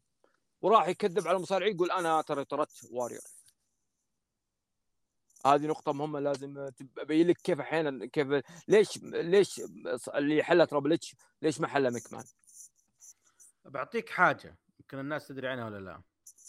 عام 2000 أو نهاية 99 بداية 2000 أندرتيكر كان بيروح ل WCW نعم. وكان وقالها كيفن ناش في إحدى البودكاستات قبل كم سنة. السبب في ذلك إنه هو رافض شخصية the Lord of Darkness Ministry of Darkness اللي هي آه، اللي فيها السحر آه، السحر الأسود. السحر الأسود ولأنه أثر عليه كثير السحر الأسود على نفسية الأندرتيكر. فيريد شخصية ال American Badass الأمانة يقول بجربها. مستر مكمان رفض معصي نترك آه، سيد الظلام Lord of Darkness وكنيسة الظلام ونروح آه، ضلعك بشخصية واقعية. هبول انت فصار في إشكال وخلاف شرس أدى إنه أندرتيكر تعد قالوا إصابة ما هي إصابة؟ ما كنا عارفين. وقتها. لين طلع كيفن ناش قبل كم سنة في بودكاست واكد إنه فعلا تواصلنا مع اندرتيكر وكان شرطه الوحيد ما كلمنا عن أي فلوس شرطه الوحيد إنه أنا أبغى أطلع بك- بكاركتر مال كاروي الاسم الحقيقي. وبطلع بالشخصية كذا مع هذه رفض. فيها رفض فيها ريك بيشوف. لا ايريك ما كان موجود وقتها. كان الحمار آه، العاهه آه، فينس روسو. لا حول ولا إيه. قوة إلا بالله. تخيل دارا- امريكان باي دارا إيه. إيه، دارا دارا فينس ماكمان وهنا قال تعال اللي تبيه يصير. لأنه اندرتيكر يروح ل WCW في اللحظة اللي WCW مدحدرة وش معنى WWE بتطلع. يرفعها من جديد كذا. أكيد بيرفعها. مارك كالوي اندرتيكر ذا مو بأي أحد. لكن للأسف لا، الشديد سوي يعني سوي اللي آه، تبيه سوي اللي تبي بس خلك على اندرتيكر وحتى إيه، الاسم ترى اشترط عليه في في معلومة نسينا ما نقولها تو. نستثني اللي صار مع ستيف أوستن. ستيف أوستن أول ما جاء سموه الرينج ماستر. يا الشخصية و- واو. آه، وشخصية عفنة فعلا. يا الله. تحول ستيف والله أوستن لما يطلع كان يضحك من أوستن سخافتها أو- أوستن دائما يكرر القصة ذي. لما اجتمع فينس ماكمان وأخ- واخترع عليه ستون كول ستيف أوستن والصلعة والأمور هذه كلها وش بسوي ما اقتنع فيها ما. اقتنع فيها. ما اقتنع لكن اعطاه يا ما عندي خلينا نجرب. من اللي استطاع يقنع فينس ماكمان أنا قادر أسوي حاجة؟ بريت هارت. قال هذا الجديد هذا أنا أقدر أطلع منه حاجة. دخلني معه. بريت هارت طبعا كان خاسر اللقب لشون مايكلز في Mania 12 ومبتعد كان في وقتها مفاوضات WCW ولا WWE بعد بريت هارت جدد مع WWE عقد ضخم جدا عشر سنوات وينتهي إنه يعمل إداري. يعني ضمن مستقبله وضمن التقاعد. اختار عودة عن طريق ستيف أوستن. تخيل؟ عن طريق ستيف أوستن. وصنعوا وصنعوا السن صنعوا السن صانع مباراة ماديسون سكوير جاردن في ال Survivor Series 96 من أجمل المباريات الكلاسيكية التي تدرس كيف تقدم ترى- مباراة تكنيكال قوة عظمتها مس- آه، رحمت المباراة هذه. ليه؟ لأنها جت آه، العالم ما يذكرها بسبب عظمة رسلمينيا اللي صار.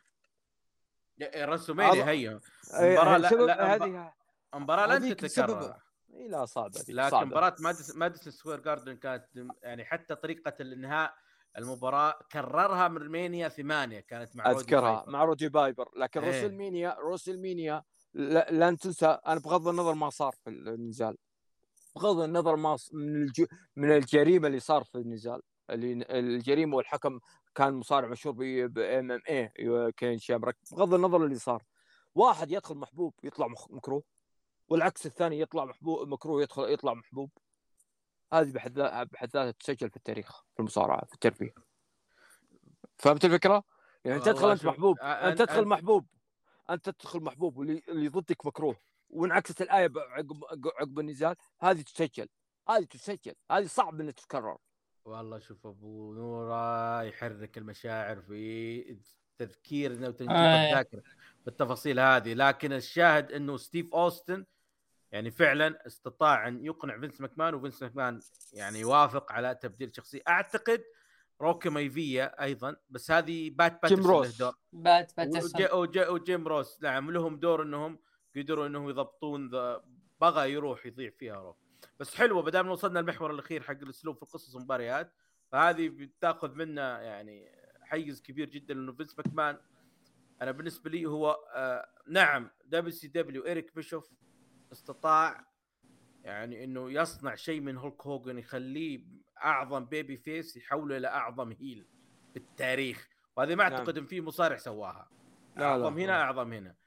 لكن قدر يرد عليهم سالفة ستيف أوستن. أنا جبت من عندك mid-carder يا إيريك بيشوف وخليته نجم صاعد غير ال business الأبد. اللي هو ستون كولد ستيف اوستن صح. هذه نجاح لفينس ماكمان. أيضا ذا روك تجيب لك جيل ثالث وتخليه يستطيع أن يصنع شيء لم يصنعه لا أبوه ولا جده. دائما الجيل الثاني مو الجيل الثالث. هذه. ترى صعبة. دائما يفشل. صعبة. يفشل. صعبة. إي دليل صعبة عيال عيال ريك فلير عيال داستي رودز كلهم, كلهم. فشلوا. عيال آه، تيد ديبياسي. آه، راندي استثناء أصلا ابوه فاشل. وجده فاشل. أحسنت. برافو وع- عليك هذه دائما وعم- نقولها. وعمه فاشل. دائما نقولها لك. أحسنت. دائما لكن نقولها الضحك. آه، لكن آه، الله يد. والله دائما نقول قلت يا جماعة حد يقول لي بوب اورتن بوب اورتن ترى ولا شيء. ولا شيء. بس ولا شيء. راندي هو اللي طلعه. حركة الجبس بس إنه بس إيه. اللي صارت مع هوجن. إي على ذكر أوستن على ذكر الشاهد على ذكر ستيف أوستن. ادينا آه، أوستن لولا لولا King of the Ring 96 لولا آه، إن حرمان تربل اتش من الدفعة. شو كان يكون؟ كيف يكون؟ كان يكون ال business وقتها دب WWF وقتها. سبحان الله أشياء تغي... أشياء لمسات غريبة يعني. أشياء أشياء تغيرت صارت آه، صار من الاسوء إلى الأحسن صارت. والله ما قصرت صراحة في الكلام اللي طرحته لكن نكمل في موضوع القضايا مع قضية جدا مشهورة في المجتمع اللي هي قضية آه، أون هارت والحادثة اللي صارت في عرض Over the Edge 99 آه بطرح السؤال على أبو نورة لأن السؤال اللي قبل طرحته على وهلنا في البداية. م. آه أبو نورة طبعا الحادثة وصارت. آه جيم كورنت صرح في وثائقي Dark Side of the Ring إنهم ما كانوا مضطرين للشغلة هذه.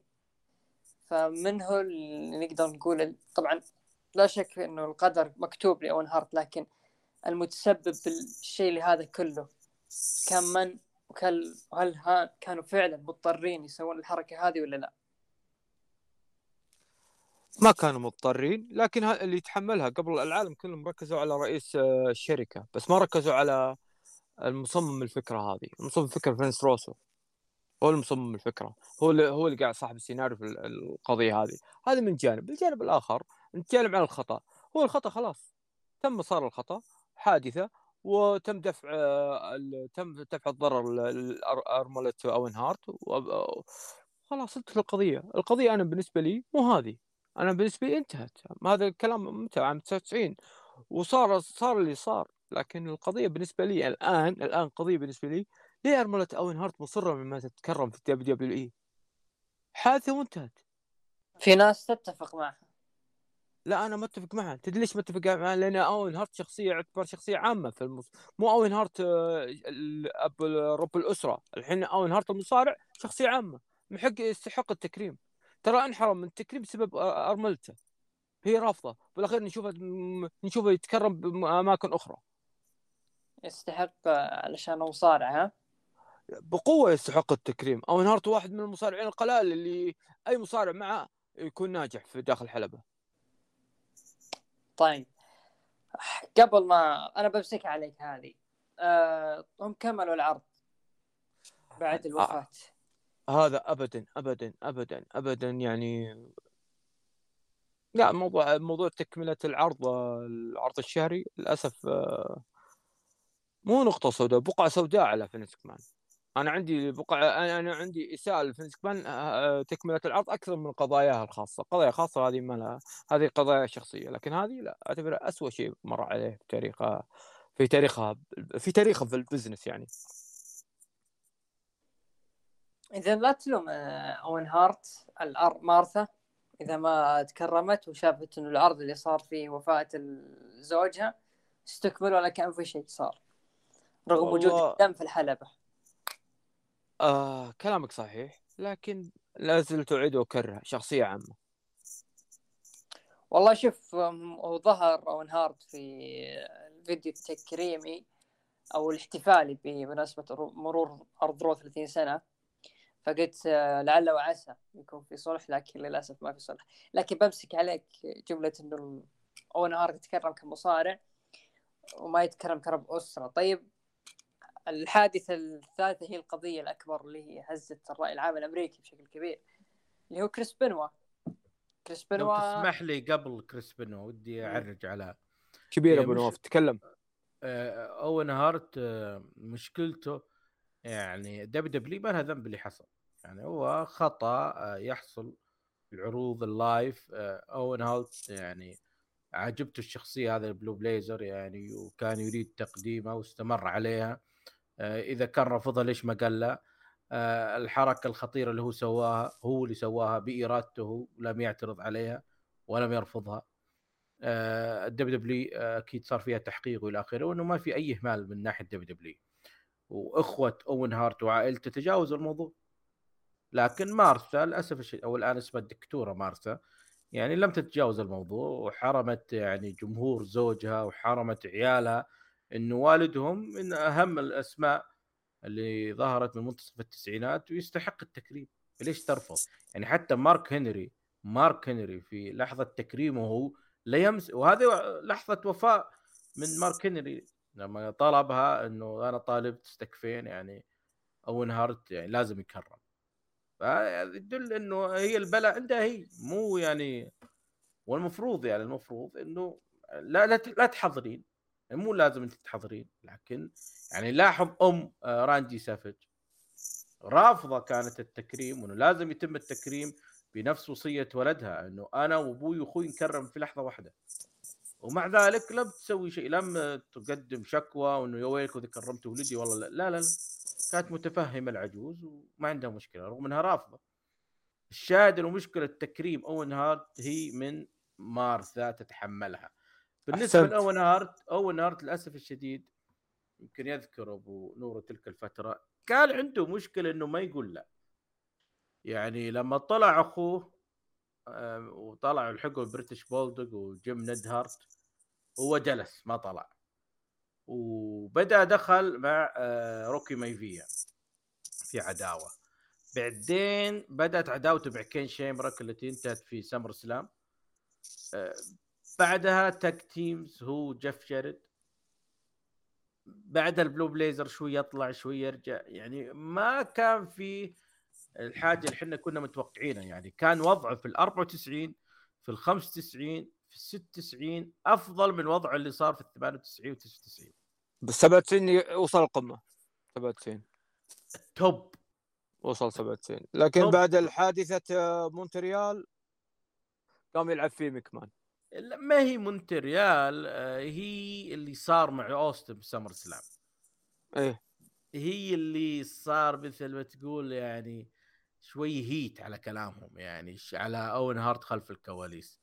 وهذا المفروض ترجع إلى فينس مكمان يعني أنا لو أنا بدال فينس مكمان المفروض إنه موضوع مونتريال إني أنا ما أثر علي وإنه أنت رحت ال WCW بموافقتي وأنا اللي طلبت منك إنك تتواصل مع ريك بيشوف يا بريت هارت.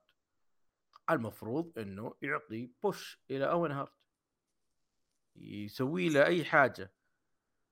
هذا أنا أعتقد إنه فينس مكمان لو سواها ممكن ممكن الأمور كثير راح تتغير بس ما سواها ولا كان عنده اهتمام وكأنه فعلا مثل ما تفضل أبو نوره نزل درجة أو درجتين تحت إلى ال mid card ليش؟ إيش اللي صار؟ فقط لأن اللي حصل في مون- مونتريال اللي ما دخل فيه اون هارت يعني أما بالنسبة هجوم. كان هجوم من جانب أوين ضد فينس ما لا ما ما سوى لا شيء. لا سيناريو سيناريو ذاك لا لا ما. سوى شيء. لا، هذه سي- قصدك الهجوم اللي دخل عليه من المدرب من الجماهير بعد دخل في الحلبة هذه تكملة سيناريو مونتريال لا أكثر. لا لأن اللي أعرفه بعد مونتريال في عدد من المصارعين آه، دخلوا على فينس ماكمان واعترضوا. أحدهم أندرتيكر. فهل كان لاون هارت نفس الطريقة؟ لا لا آه، صامت. ما كان له أي لا سلبا ولا ايجابا. لا اللي لا كان اللي كان معترضين اللي كان معترضين جيم نايدهارت حتى جيم نايدهارت هو اعتراضه انطرد قبل بعدها بأسبوع أسبوعين. British Bulldog كان معترض. براين ادمز كراش واندرتيكر وميك فولي هم المعترضين. وحتى كين أعتقد كين شامروك اعترض. بس هذولا بس البعض اعترض عايجي بكرة عايجي راو من بكرة وبعضهم لا حضر راو. وبعضهم لا طلع من دب من دب دبليو إف زي براين ادمز وبريتش بولتك الحقوا بريت هارت. أه تسمع الحكمة أبو عوف لهان ابو نور اللي تقول الضربة التي لا تقصم ظهرك تقويك؟ حادثة مونتريال هي الضربة اللي كادت أن تقسم ظهر. فينس ماكمان لكن قوته. يخرب بيته من إفلاس من إفلاس إلى ثراء؟ ثراء وقدر يسيطر وقدر يستعيد كل اللي خسره في التسعينات. من بعد الحدث في مونتريال لاحظ هو اللي طلب يعني تخيل أحسنت أربط أربط أربط قصص فينس مكمان مع هالقصة هذه من التطورات. آه أحسنت يا أبو نور. هو استفاد من هذه القصة في ولادة character Mr. ماكمان. قدر يطوع الحدث الحقيقي يستفيد منه بقصة حقيقية. بس منو اللي بيكون اللي باص معي؟ ستون كولد ستيف. برافو عليك. جميل جدا. آه ندخل على الكريبلر كريس بنوا. طيب ما عندك رأي معنا أبو حمدان تو قلت إنه المفروض يتكرم أوين هارت كمصارع وليس كرب أسرة إلى آخره. طيب نفس الشيء كريس بنوا. يعني الآن الناس في خصوصا في الإنترنت حاليا تطالب إنه كريس بنوا يعني يكرم كمصارع. لا تجيب له طاري حادثة الاغتيال رغم إنه الحادثة هذه كان أثارها سلبا كثير على ال WW على فينس ماكمان شخصيا لدرجة إنه اللي جبنا طاريه في البداية لاري كينج جاب كريس بنوا آه، كريس جيريكو وجون سينا وبريت هارت وسفل فيهم كلهم. أحسنت أحسنت بالربط أنا برافو عليك هذا السؤال. لكن بعطيك مقارنة بسيطة. المقارنة البسيطة اللي بك إياها إن ش- قلنا شخصية عامة اوين هارت. اوين هارت مات في حادثة واللي اللي رفض أرملته. لكن كريس بنوا الكريس بنوا ما مات بحادثة. عمل عمل إجرامي. هو اللي هو اللي عمل اللي عمل الاغتيال. هذا النقطه النقطة الثانية النقطة الثانية آه أوين هارت يوم قلت لك شخصية عامة سبب عدم تكريمه من زوجته. رافضه عشان حادثة معينة وهي كسبت القضية. حادثة بين قوسين حادثة. حادثة لكن كريس مو كريس بنوا جريمة. جريمة. كيف تكرم ش... كريس بنوا باللحظه عشان بعطيك تحت عشان أكمل لك. كريس بنوا من أفضل المصارعين عندي داخل الحلبة. كريس بنوا شخصية عظيمة ب- ك character. أنا متابع من بداياته. أنا متابع من بداياته من أول ما نزل بسياره الليموزين دخل في دبليو سي دبليو قبلها إي سي دبليو قبلها. متابع كريس بنوا مصارع عظيم داخل الحلبة. ما يحتاج يعطيك 200% داخل الحلبة. يعني لدرجة إني أنا أعتبره أكثر مصارع منتحر داخل الحلبه مستعد إني يضحي بنفسه من أجل أن يكون النزال عالي جدا. أكثر من ميك فولي تقريبا من فئة ميك فولي أنا أعتبره. من فئة ميك فولي من نفس الفئة. يعني من نفس الشلة. زي تيري فانك ميك فولي آه يعني نفس الفئة نفس الشلة. بس معلش. كيف تكرم شخص مجرم؟ يلا. أقنعني مجرم. ما مات بحادثة. ما مات بحادثة. مجرم. ما ما ما عندك ما عندك إجابة. صح؟ واحد واحد ذبح زوجته ذبح ولده الصغير بالأخير انتحر. أقنعني كيف تكرم هذا الشخص. أح- قصة اول قصة كريس بنوا هي نقيض اول هارت. أحسنت. آه، ترى آه، مباراة تكريم أوين هارت صارت في WCW في نفس القاعة آه، وفي نفس المدينة التي آه، مات فيها صار فيها الحادث. كان آه، وقتها هارلي ريس هو اللي قدم المباراة وكانت مباراة بين كريس بنوا شوف بريت هارت. وبريت بريت. هارت كانت من أجمل المباريات اللي صارت في WCW تلك تحديدا تناقض عجيب. هارت. سبحان الله تناقض عجيب. كرم ليش أقول- كرم أوين وبالأخير هو اللي بعد فترة مات. ليش أقول أبو نور لهنا أبو عوف إنهم النقيض كريس بنوا مم. لاحظ كريس بنوا آه كريس آه أوين هارت حادث عرضي داخل عرض live. آه الناس كلها وال WW ترغب في تكريمه الرأي العام يرغب في تكريمه لكن رفض شخصي من ارملته كريس بنوا يجب أن نسمي الأمور مسمياتها. أرجوكم. يعني هذا رجل يعتبر سفاح مجرم حقيقه شيطان إنك تقتل ابنك. يا ساتر والله ما ت... ثم, ثم تقتل زوجتك وتجلس مع جثثهم 24 ساعة بعدها تقوم بالانتحار. هذا ما يسويه شخص سوي أو إنسان حتى. إنسان ما يسويه هذا شيطان. محبين آه. كريس بنوا برروا أن الشيء الشيء اللي كان فيه كريس بنوا وقتها ما كان طبيعي. لا لا لا لا, لا, لا دقيقة اترك حقين نظريتهم إحنا عايشين الفترة ذيك نذكرها بتفاصيلها وراح أخذوه الدبليو سي دبليو الاي سي دبليو تو ما طلعت اي سي دبليو وكان بيلعب مباراة أعتقد مع جون موريسون أو سي وسي ام ام بانك سي ام بانك إيه. سي ام سي ام بانك بانك سي على بانك. لقب كانوا حاطين لقب الاي سي دبليو الفائز ياخذ اللقب كان هو اللي بيفوز بياخذ اللقب آه كريس بنوا ما يعني لن أزيد على كلام أبو نورة بالحلبة يعني من أجمل وأفضل وأروع المؤدين اللي مروا في التاريخ.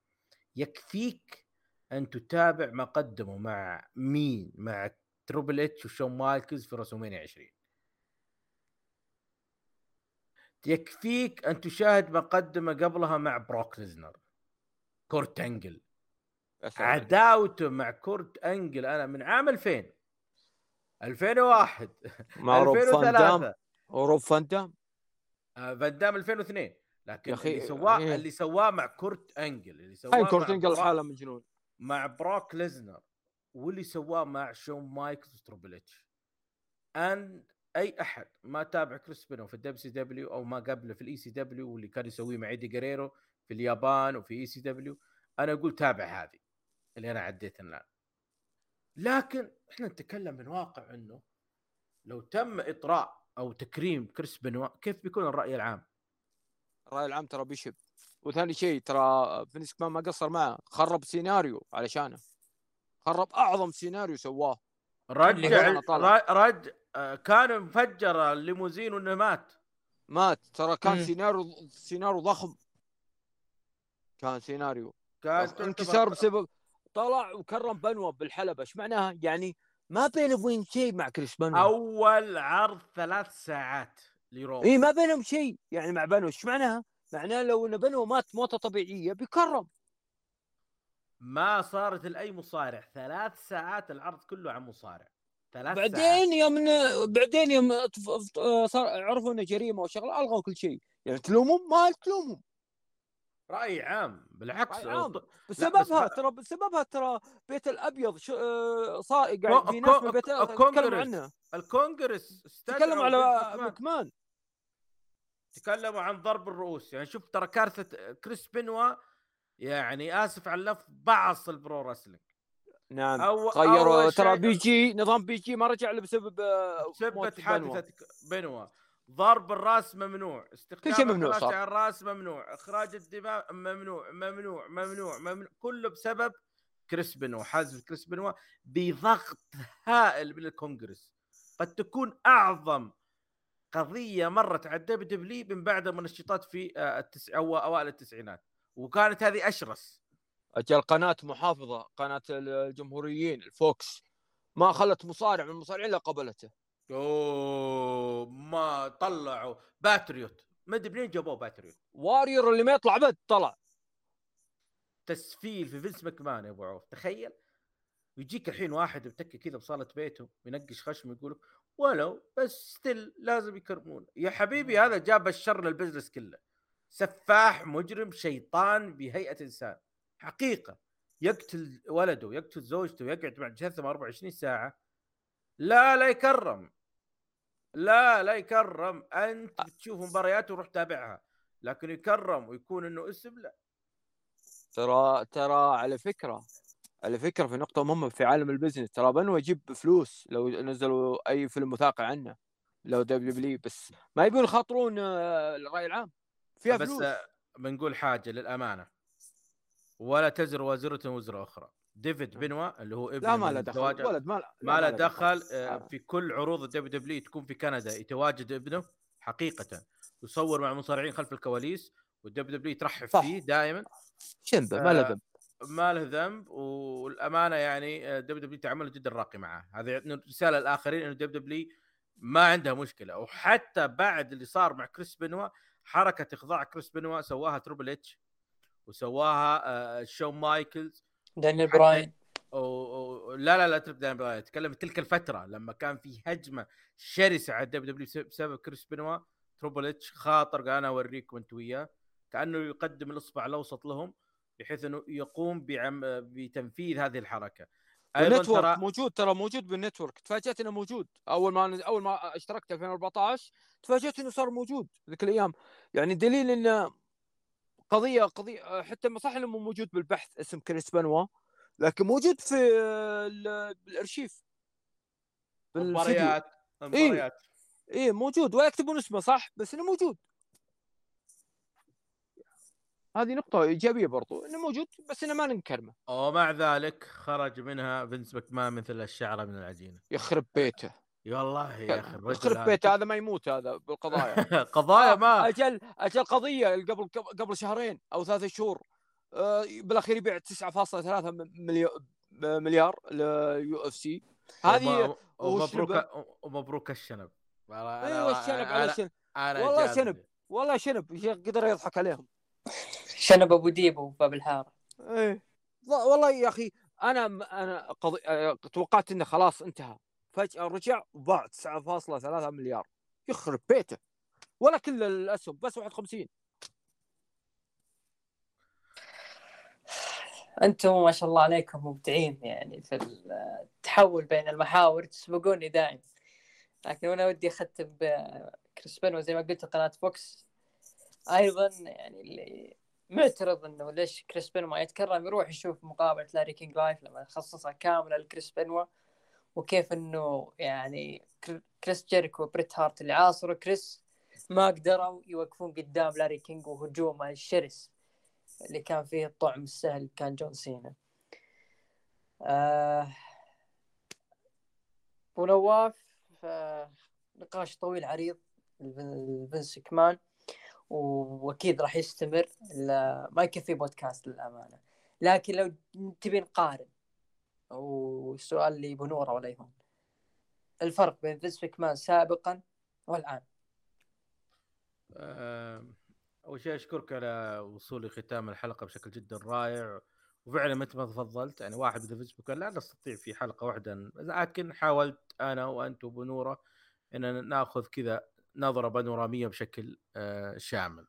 فينس ماكمان يعني قلتها قبل سنوات هو عراب ال pro wrestling هو العراب هو فعلا اللي أخذ ال business ومشاه بالطريق الصواب. آه، لكن فينس ماكمان الآن غير فينس ماكمان قبل خمس سنوات غير فينس ماكمان قبل عشر سنوات غير فينس ماكمان بالتسعينات غير فينس ماكمان بالثمانينات ليش؟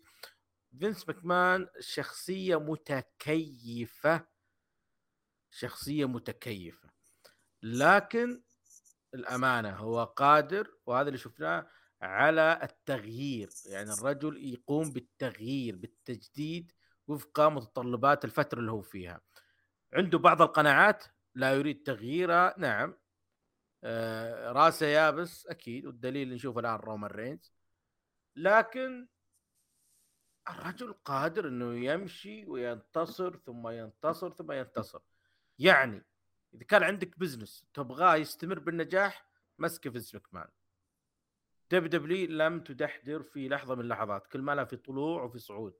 واخرها الاتفاق الأخير هذا اللي هو اتفاق الاندماج. ترى مو بسيط فكرة الاندماج إنك تجي تقنع شركة أخرى ناجحة وتعتبر منافسة لك على فكرة ال UFC. ومع ذلك تستطيع أن تقنع ملاكهم إنه ليش ما نندمج؟ وأنا اللي أتحكم في هذا الاندماج بشروطي أنا. يعطيك إنه هذا الرجل قابل على التكيف والاستمرارية في الوجود. وبالأخير شفنا فينس ماكمان جديد شعره جميل ولا شنب. المشكلة الاندماج صار في وقت آه، في موجة من القضايا انهالت على فينس مكمان اضطر لإعلان استقالته وإعلان تنحيه عن الإدارة.